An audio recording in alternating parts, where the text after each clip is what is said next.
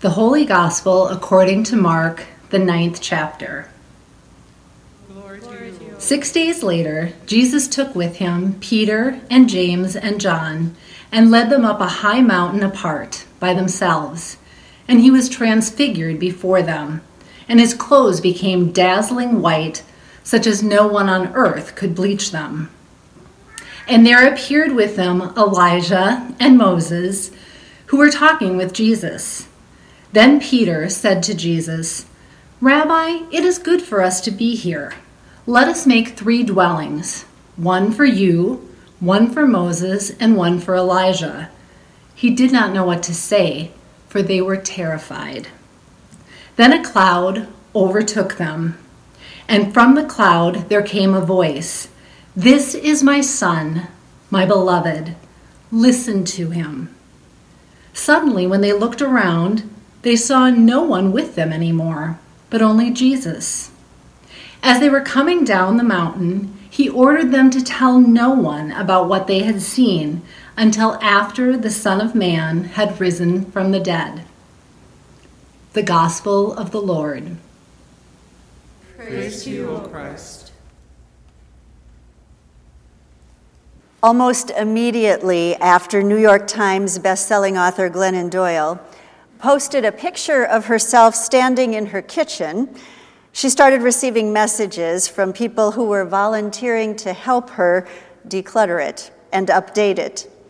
She reported that some even went so far as to include photos of what her kitchen could look like if it were given just the right amount of time, money, effort, and attention.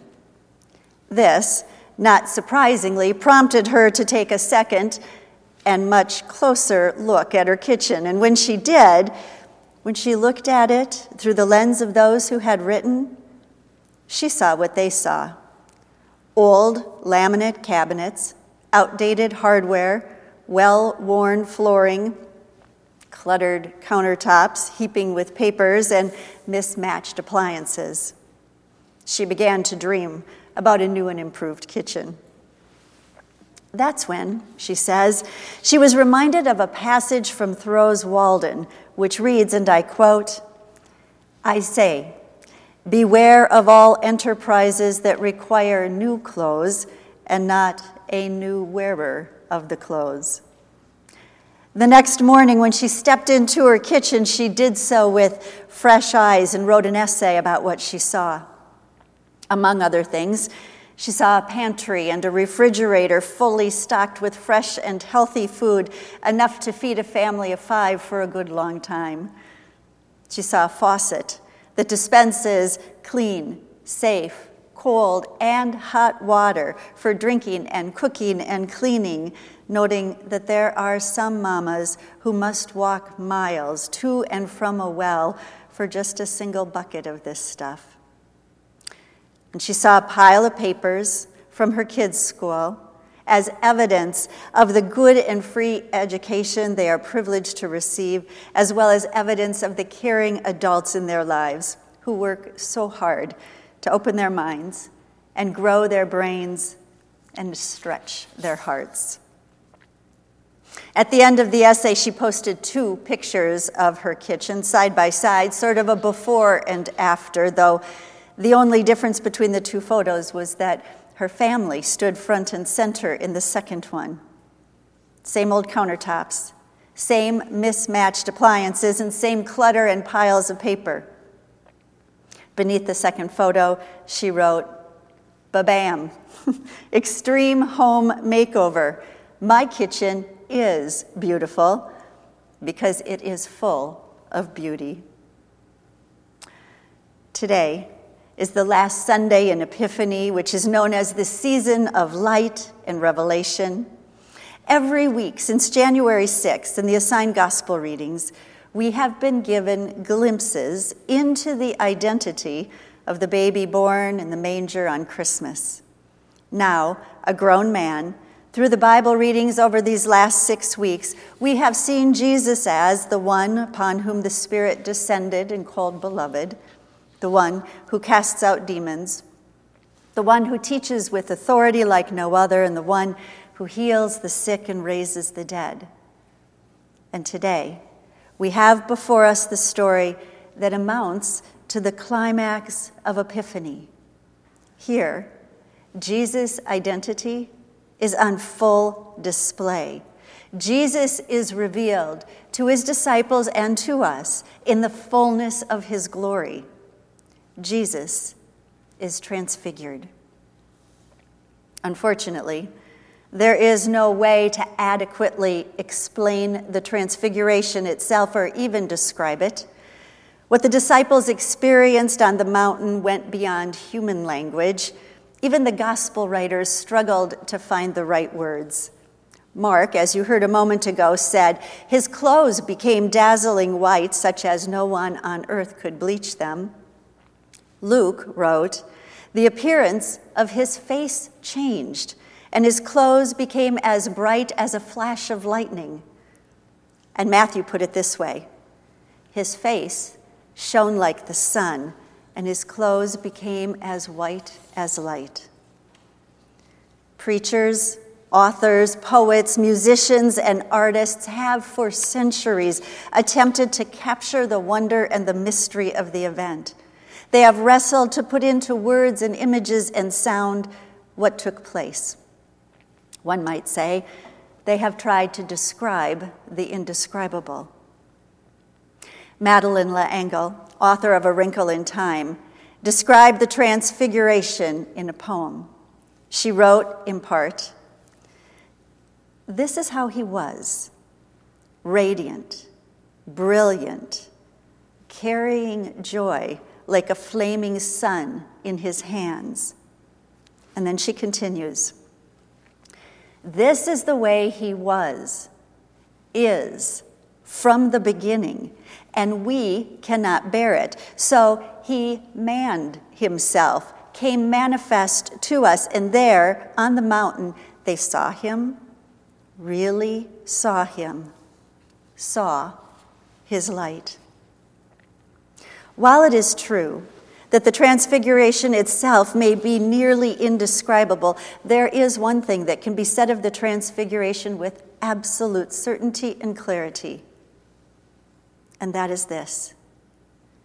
In the event of the Transfiguration, Jesus did not change.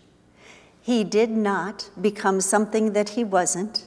He did not, on that mountain, in that moment, all of a sudden turn into the Son of God. Jesus didn't just then become divine. Become divine. The gospel writer John told us as much when he wrote In the beginning was the Word, and the Word was with God, and the Word was God, and the Word became flesh and dwelt among us. Do you see? What happened in the transfiguration was that the identity of Jesus was revealed to the disciples and to us in its fullest measure.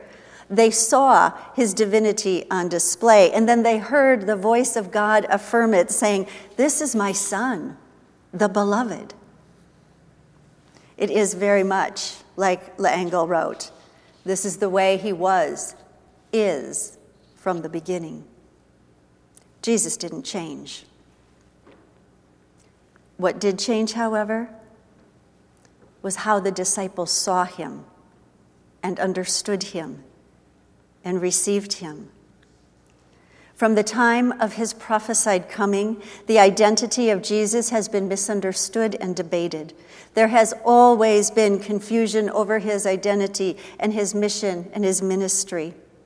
Some expected that when the promised one came, that he would be a warrior king, much like David. He would come to free them from their enemies and restore their land and their wealth and their happiness. Others anticipated a new Moses who would dramatically lead them out of slavery and into freedom, leaving their enemy behind. Some thought he was John the Baptist, others, Elijah. Even the disciples, those who were closest to Jesus, those who witnessed firsthand the miracles and the healings and the raising of the dead, those who stood the best chance of understanding, even they had difficulty even they couldn't embrace the fullness of who this Jesus of Nazareth was. But the transfiguration changed that because it changed them. And it has the power to change us too. As Episcopal priest Father Michael Marsh put it, we do not need to see new things. We need to see the same old things with new eyes. We do not need to hear a different voice. We need to hear the same old voice with different ears. We do not need to escape the circumstances of our life. We need to understand them anew. For years, I've told the story of my dad through the lens of alcoholism. My dad's excessive drinking left an ugly mark on my family growing up. And then one day, at a writing conference, I found myself saying, I'm tired of telling that story. And so I rewrote it. And I began to tell the story of my dad through a different lens. I began by telling the story of my dad, who taught me how to do the back float who stood for long hours, chest deep in the waters of Long Lake, and patiently taught me how to trust the water. Though he has been gone for many years now, I can still hear his voice insisting that the water would hold and support me, even as I struggled against it. And I can hear him telling me that all I had to do was to let go and to allow the water to do what it was made for. I'm telling you, seeing our relationship in a new way was a transfigured moment. And I promise you, those moments are everywhere around us. That is the promise of the transfiguration. God is at work through Jesus, redeeming, restoring, and reconciling everything, absolutely everything that has been disfigured by sin. And that includes all of our relationships and our experiences in the world in which we live. My prayer for you is this May your eyes and ears be opened anew, and when they can hardly believe what they see and hear, may your heart be opened and expanded and stretched to know the love of God as revealed in his Son, Jesus Christ. In the name of our transfigured Lord, amen.